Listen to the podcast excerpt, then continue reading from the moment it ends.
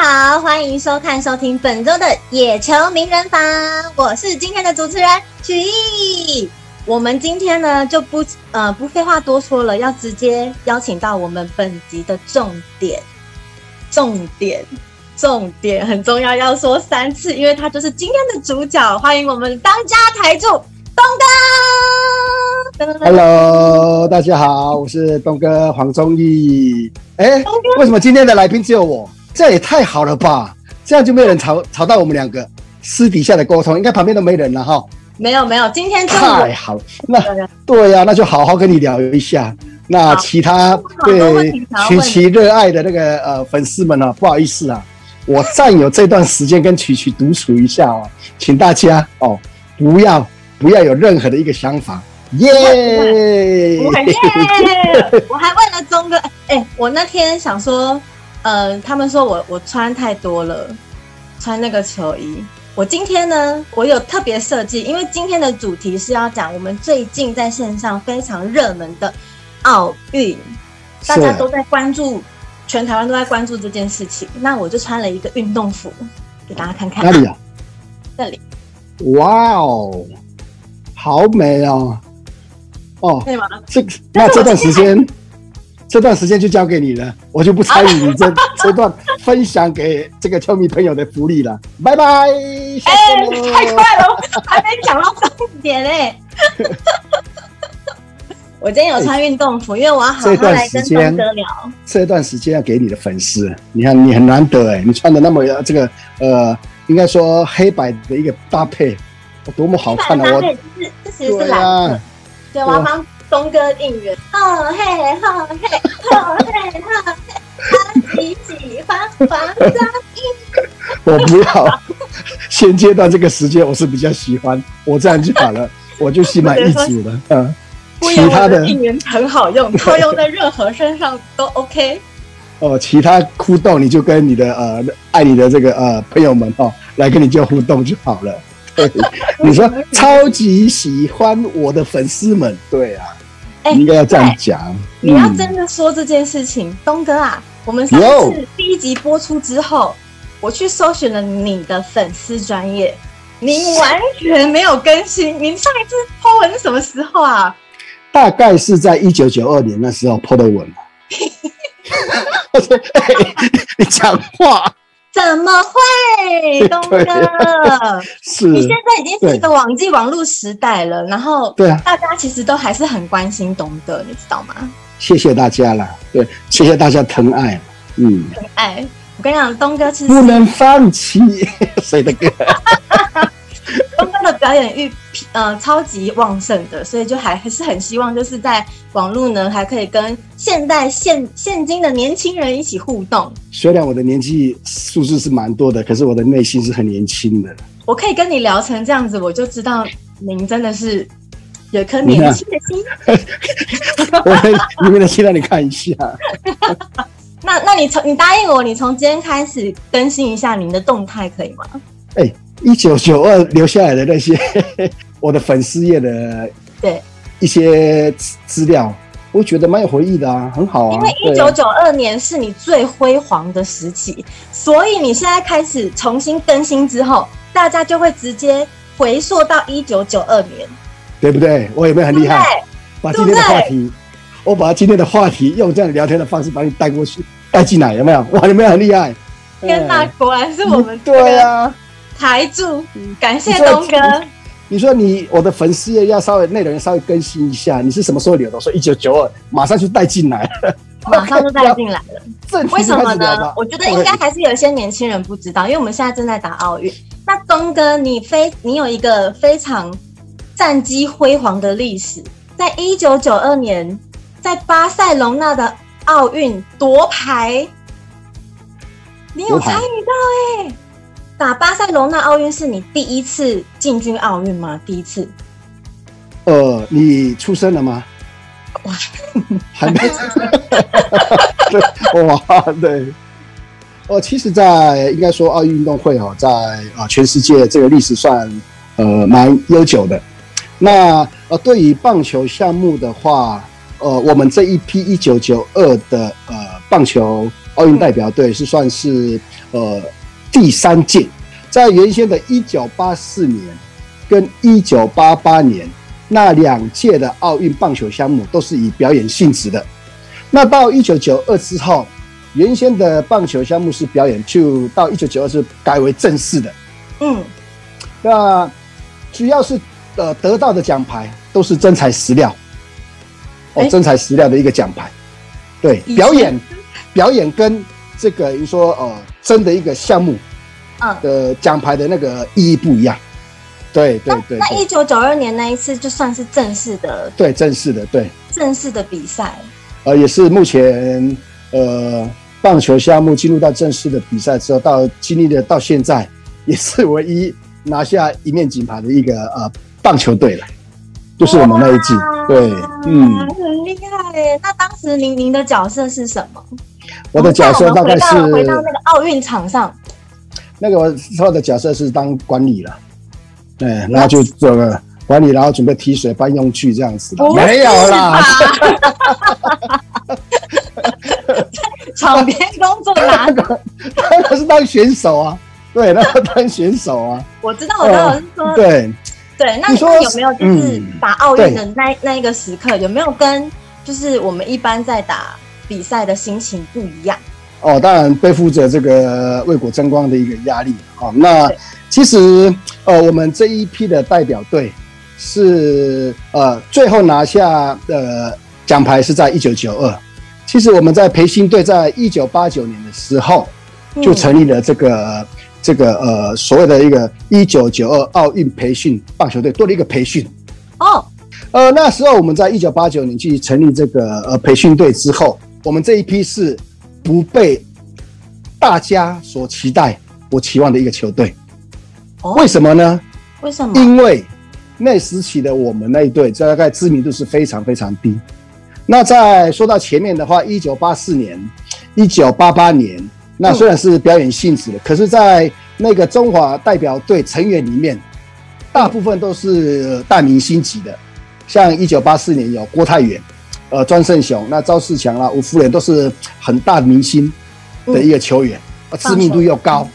那一九八八年呢，那一起有这个黄平洋啦。陈奕迅啊，王光辉啊，林仲秋也是算一个大明星级的球员。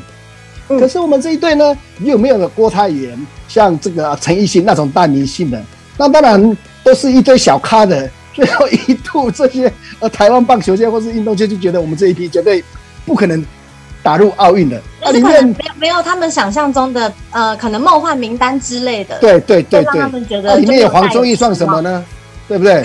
黄宗义不是什么咖，或者是什么啊？呃呃，林坤汉呐、啊，或者是张耀腾这些人，可能比较不熟了哈。那那些咖都是非常小咖。可是我觉得，不要带有期望的背负这种压力去比赛，你反而会表现得更好、欸。哎，运动员哈，当对呃，当人家越对你没有期望的时候，或者是呃觉得你没有机会的时候，我们那种精神很自然就会去想要去反驳。对，你越看不起我，拿到对。我就想尽办法来去这个呃，去这个呃改变你们的一个看法。我们那个时候的确每天的训练量非常大。呃，那时候在从一九八九年到一九九一年还没有这个呃争取到奥运资格的时候，几乎都是训练训练苦练苦练呃磨练磨练这样的一个时间，流血流汗啊，包括在所谓的一个生活都在球场上。当二十一岁、二十二岁，跟着很多的一个女孩子弹吉他、谈恋爱啊，那我们呢？没有啊，我们是跟。题外话，那你们都没有女朋友吗？当时有啊，去棒球跟球棒，跟球场，真的是这个样子，就每天的生活啊，全心全意都在球场上。那因为这个国家也呃拿出了很呃很多的一个资源来去培养我们这些年轻球员，呃，所投注的一个。呃，资源或者在精神都在我们这个身上，啊，所以说呢，说教练，呃，所承担的一个压力是相当大。那那在这这样的一个情况下，教练的压力大的情况下，那我们就他所付出的一个时间就越长，那我们训练的一个量就会越大。对，哦，所以说在那个时呃还没有拿下奥运资格的时候，哦，当然我们在培训或是。呃这个打国际赛，每一个每一次出去比赛的时候，呃，一场比赛不是九局的比赛吗？对。可是我们打只有打七局。为什么？因为呃，因为大比分的一个差距，我们被提前结束了。哦，对对对，到第七局如果超过十分就结束了。对，那时候我们大概第一年一九八九年打国际赛的时候，我们的成绩大部分都是这个样子。嗯，因为经过这样的一个挫折，这样的一个失败之后，让我们吸取更多的经验。嗯、到一九九呃一九九零的时候，哎、嗯，慢慢的有那种呃成果出来。原先打七局的比赛，现在可以打到九局了，这样就表示我们有进步啊。嗯啊，就不一样了。然后进入到一九九二之后，那就慢慢就可能就是打一些资格赛，呃，拿下一些资格赛的时候，我就可以去呃这个进正呃这个进入到奥运的这样的一个机会，我大概就是这样子啊。我那一年这个那几年当中真的是很煎熬，因为有这样的一个煎熬的时间，有很多的失败跟挫折，然后呃让我们在呃这样的一个时间当中争取到这个奥运的一个门票啊。可以分享，就是你们就是。呃，已经到了呃，到到了当地，你们到当地应该都还还要就是适应吧，因为毕竟是在欧洲，跟台湾的环境不太一样。呃，除了呃环境不一样之外，包括在气候也不一样，气候呃，包括呃文化饮食都不一样。嗯、呃，其实在，在呃准备要去出发到西班牙这个呃比赛的时候，呃，我们在左营的一个国家训练中心。就在那边呃训练了一段时间，包括其他的项目。那个时候的项目有什么跆拳道啦，还有什么些项目也在那边训练。那准备要去西班牙巴塞隆纳，那时候从台湾出发的时候，也因为好不容易拿到这个奥运资格赛了。那这个时候我们国人的民众所有的这个呃信念都是一样的，就是呃带着祝福我们拿下奖牌的这样的一个心态，然后去远征到西班牙。那时候我们的心情就比较不一样了。说进到前这个机场之后，就很多我们这个台湾的民众在机场帮我们送机的。呃，出国到这个西班牙，大概呃飞机的航程哦，好久啊，最起码要有十六个小时吧。要转机吗？还是坐坐经济舱还是商务舱还是这个头等舱？我忘记了。你们你们是坐我自己开飞机吗？我我自己我自己。这个划船到这个西班牙，哦，你不要太敏感，不要太敏感，敏感。对，我们没有，我们在我们在分享，我们在分享。嗯，我这个独木舟啊，就坐坐飞机了，我忘记是经济舱还是商务舱还是什么头等舱了，忘记了，忘记了。反正我就坐一呃，坐飞机啊，坐航班的飞机去 去西班牙，然后到了西班牙国际机场之后，那种感觉更不一样，更震撼。怎么说？哇，完全是大开眼界了！哦，每个选手都是打国外的比赛，会增加很多国际观。对，国际观。嗯、那以前我们说，呃，碰到的一些呃大型的运动会，大概就是最多是亚运嘛。哦，亚运那时候已经让我觉得规模已经很大很大了。对。可是它是一个亚洲亚、嗯、洲大型的一个运动会，那奥运不一样，更大。所以说我到那时候到机场就就觉得很震撼了，就规格就不一样了。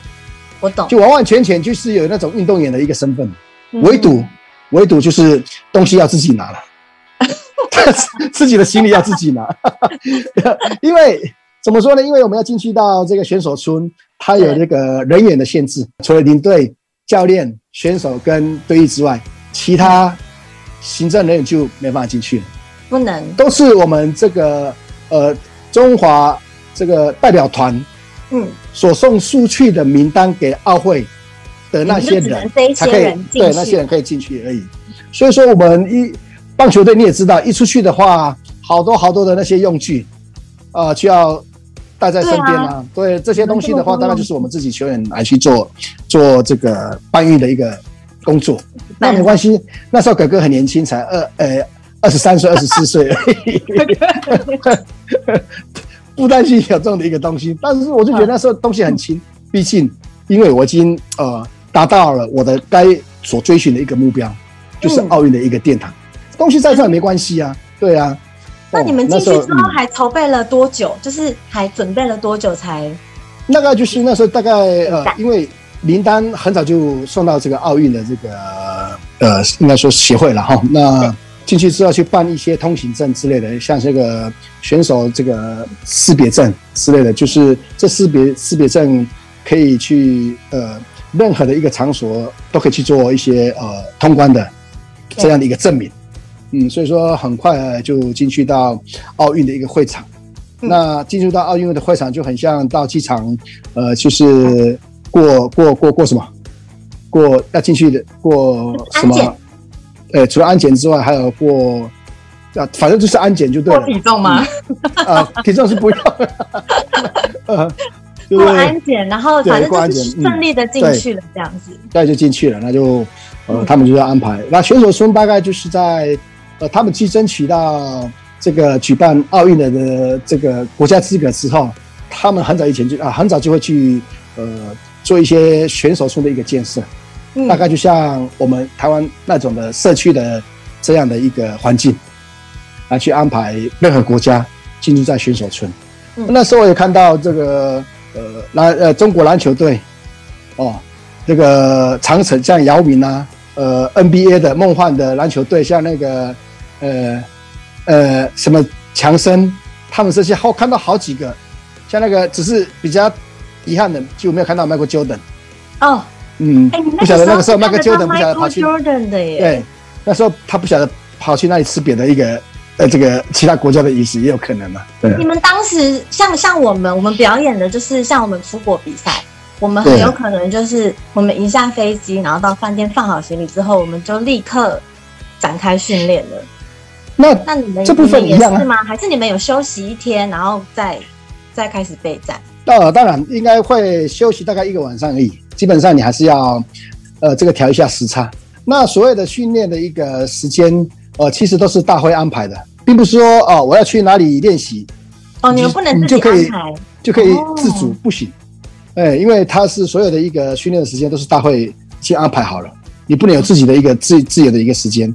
因为如果你要去呃做训练的话，因为大会你还要安排一些交通车给你，对，呃，或是场地给你，并不是说你要去去哪里就去哪里。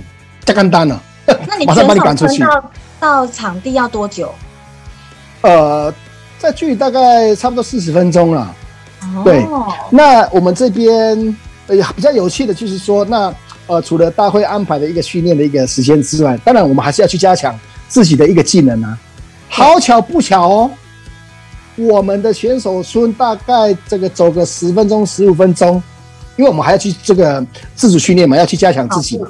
那旁边就是海边沙滩哎，我们就在沙滩那边做那个训练加强哎，哇，好特别哦！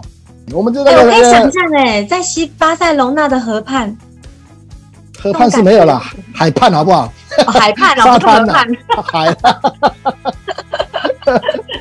河边青青草，对，做训练。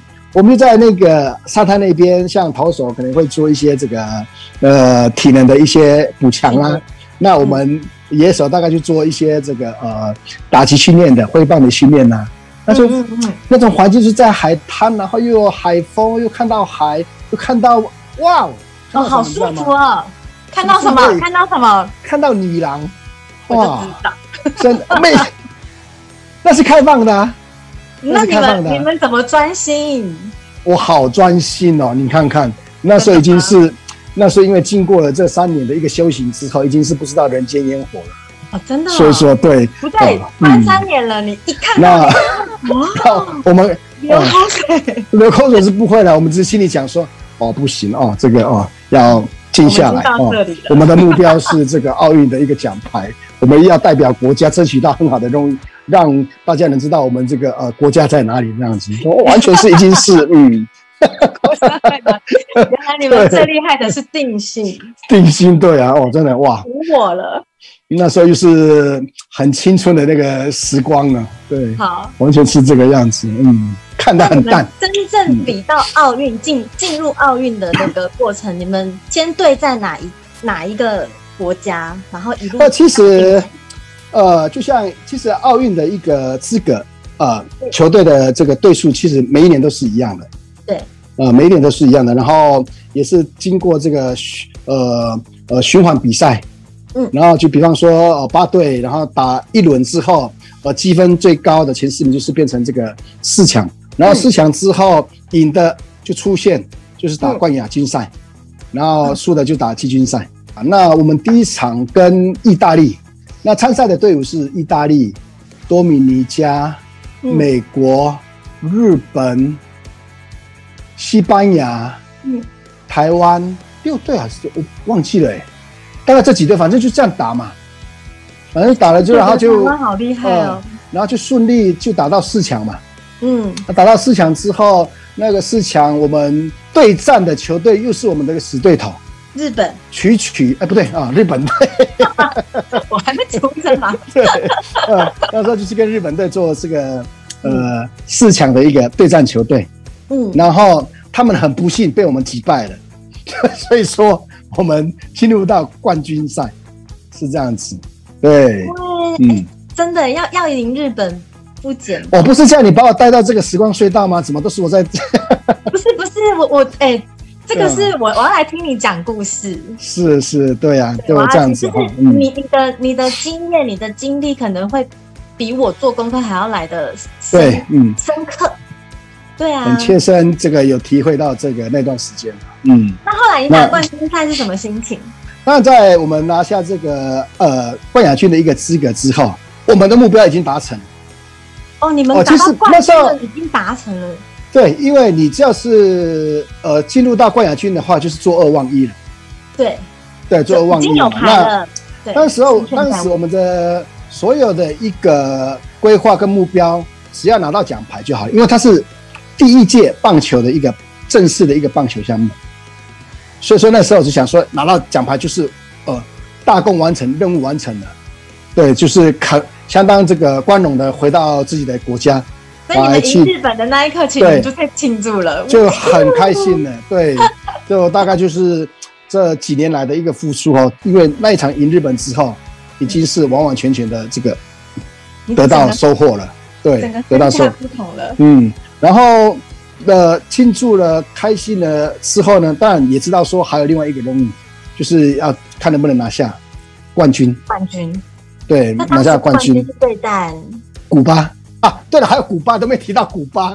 对，古巴对，嗯，那因为那时候算古巴的棒球项目应该是全世界算最强的一个球队。嗯，对，那可能对古巴的比赛几乎都是以落败的一个尝试是比较多一点的。那要赢他们的一个机会，心情是什么？就觉得那还是任务，还是打尝试看看呢？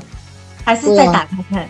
对啊。可是，在跟古巴最后冠亚军比赛的时候，其实我们那场比赛没有感觉上不是碰到古巴队，嗯，哎，不然呢？碰到猛兽队，猛兽队，他们太可怕了！你们你们那种眼神跟这个，我想说，我们的那个赢球的、嗯、想要赢球的那个欲望、企图心也有够强烈的。可是古巴的更可怕，他们就是一头猛兽。对呀、啊，哦，好可怕！你觉得哦，这个。这个决定是古巴队吗？跟我之前所遇见的一个古巴队的这个球员是完全不一样。哦，好可怕哦！就哇，当然，当然是冠亚军赛是输人不输阵啊，就是想尽办法看有没有机会了。其实我们开赛的时候，我们还是有这个竞争的能力啊。嗯。可是他们把他们的假面具拿下来的时候，他们就是很像是一头一头狮子跟 一头豹一样。就开始往前冲，就很恐怖了。欸、那当然，哈哈，这样一开始很和蔼来可亲啊。那最后当然就呃，最后的一个结果，我们就只有拿下银牌而已。可是厉害了，很厉害了，而且你们这样子，哎、欸，首首次进入奥运就拿到银牌，是有没有什么？那那拿到这个之后，你有什么对你的棒球之路有什么特别的影响？呃，当然就。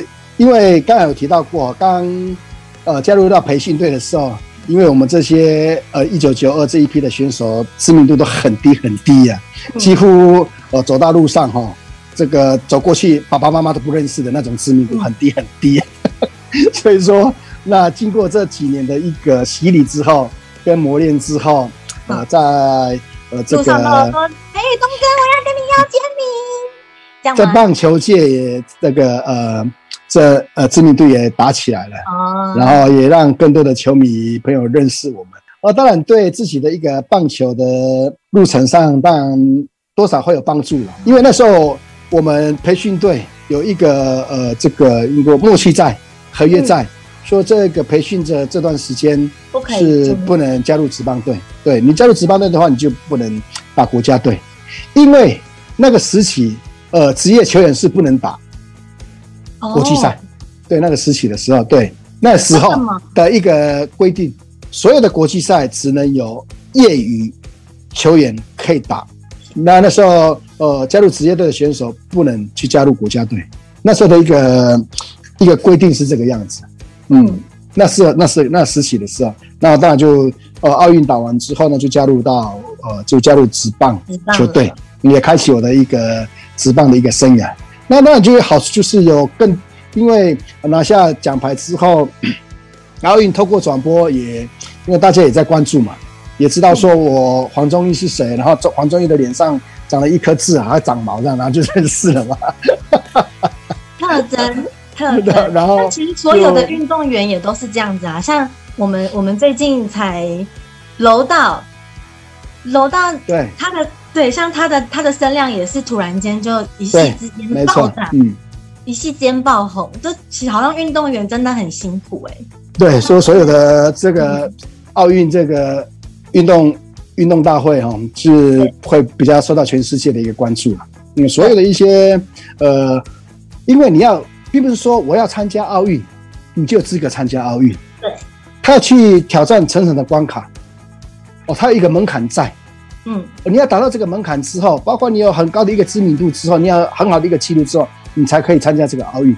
不是报名就可以参加。对对对，所以说不是有钱就可以参加，对。过关打怪一样，一层一层的。是是，就是慢慢的，你看我们能，我看我们，呃，这一一九九二这一批能够达到，呃呃，能够拿到这个奥运的一个资格，也是从一九八九年开始啊，慢慢磨练啊，到之后可以赢球的时候。一九九一去呃打这个资格赛之后才拿到门票的，啊、哦，所以说这也是经过很多很多的一个挑战，我才有办法打有这个资格打这个奥运的。嗯，所以说这个呃一九九二这个奥运对我来讲是一个非常甜蜜的一个回忆了。嗯，不要再讲了，我哭了。快 点快点，本集的收视率，本集的收视率过了，哇，自己捏大腿这样自己掉眼泪。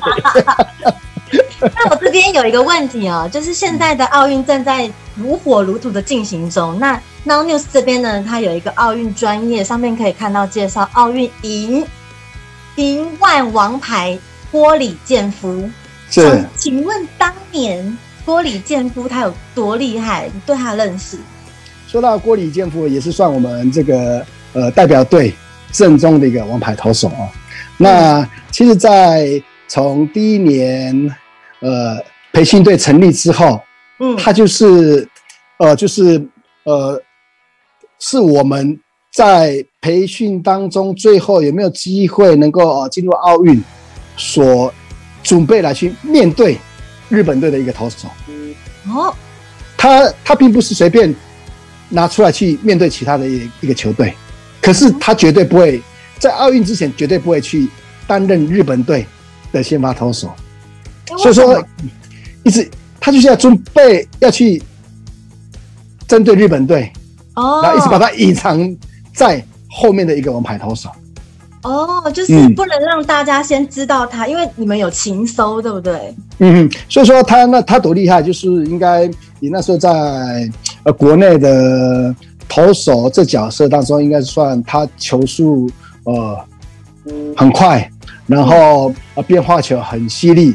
他的球路有不同的一个这个呃角度，可以去压制日本人的强打者。然后他厉害到哪里，你知道吗？哪里？我不，我不得不跟他在出去比赛的时候跟他睡同一间，看我多么崇拜他，厉害到这个程度啊！对，哦、我都不找别人，两人一间是不是？对，我就特别找他，啊，因为我太崇拜他了，厉害到这个程度啊！厉害到我要跟他睡一起，所以，说他是我的室友。相处了这个四年的时间，就很有趣哦。因为在室友的时间太久哈，然后就都非常了解对方的个性。在纸棒场上，在对战的时候，真的是有时候会蛮尴尬的，因为太了解我，他太了解我，我也太了解他了。每次跟他这个投打对决的时候，两个人都是两个人面面相觑，暧昧的那种笑容，这样子，暧昧的笑容的对战，所以说我碰到他我都打不好。哦，为什么？对，因为他知道我的弱点呢。哦，对啊，因为他主控嘛，他可以塞。太了解我了，我也太了解他了，所以说他知道我的了这个我的弱点。他又是投手，球又在他手上，所以说我没办法去这个控制它，没办法去鞭策他。现在还有在跟当年的战友，就是还有，因为你们现在我们都有群主在，我们都群主在，对啊，联络啊，对啊，啊，互相去。一九九二奥运吗？巴塞隆纳国家队。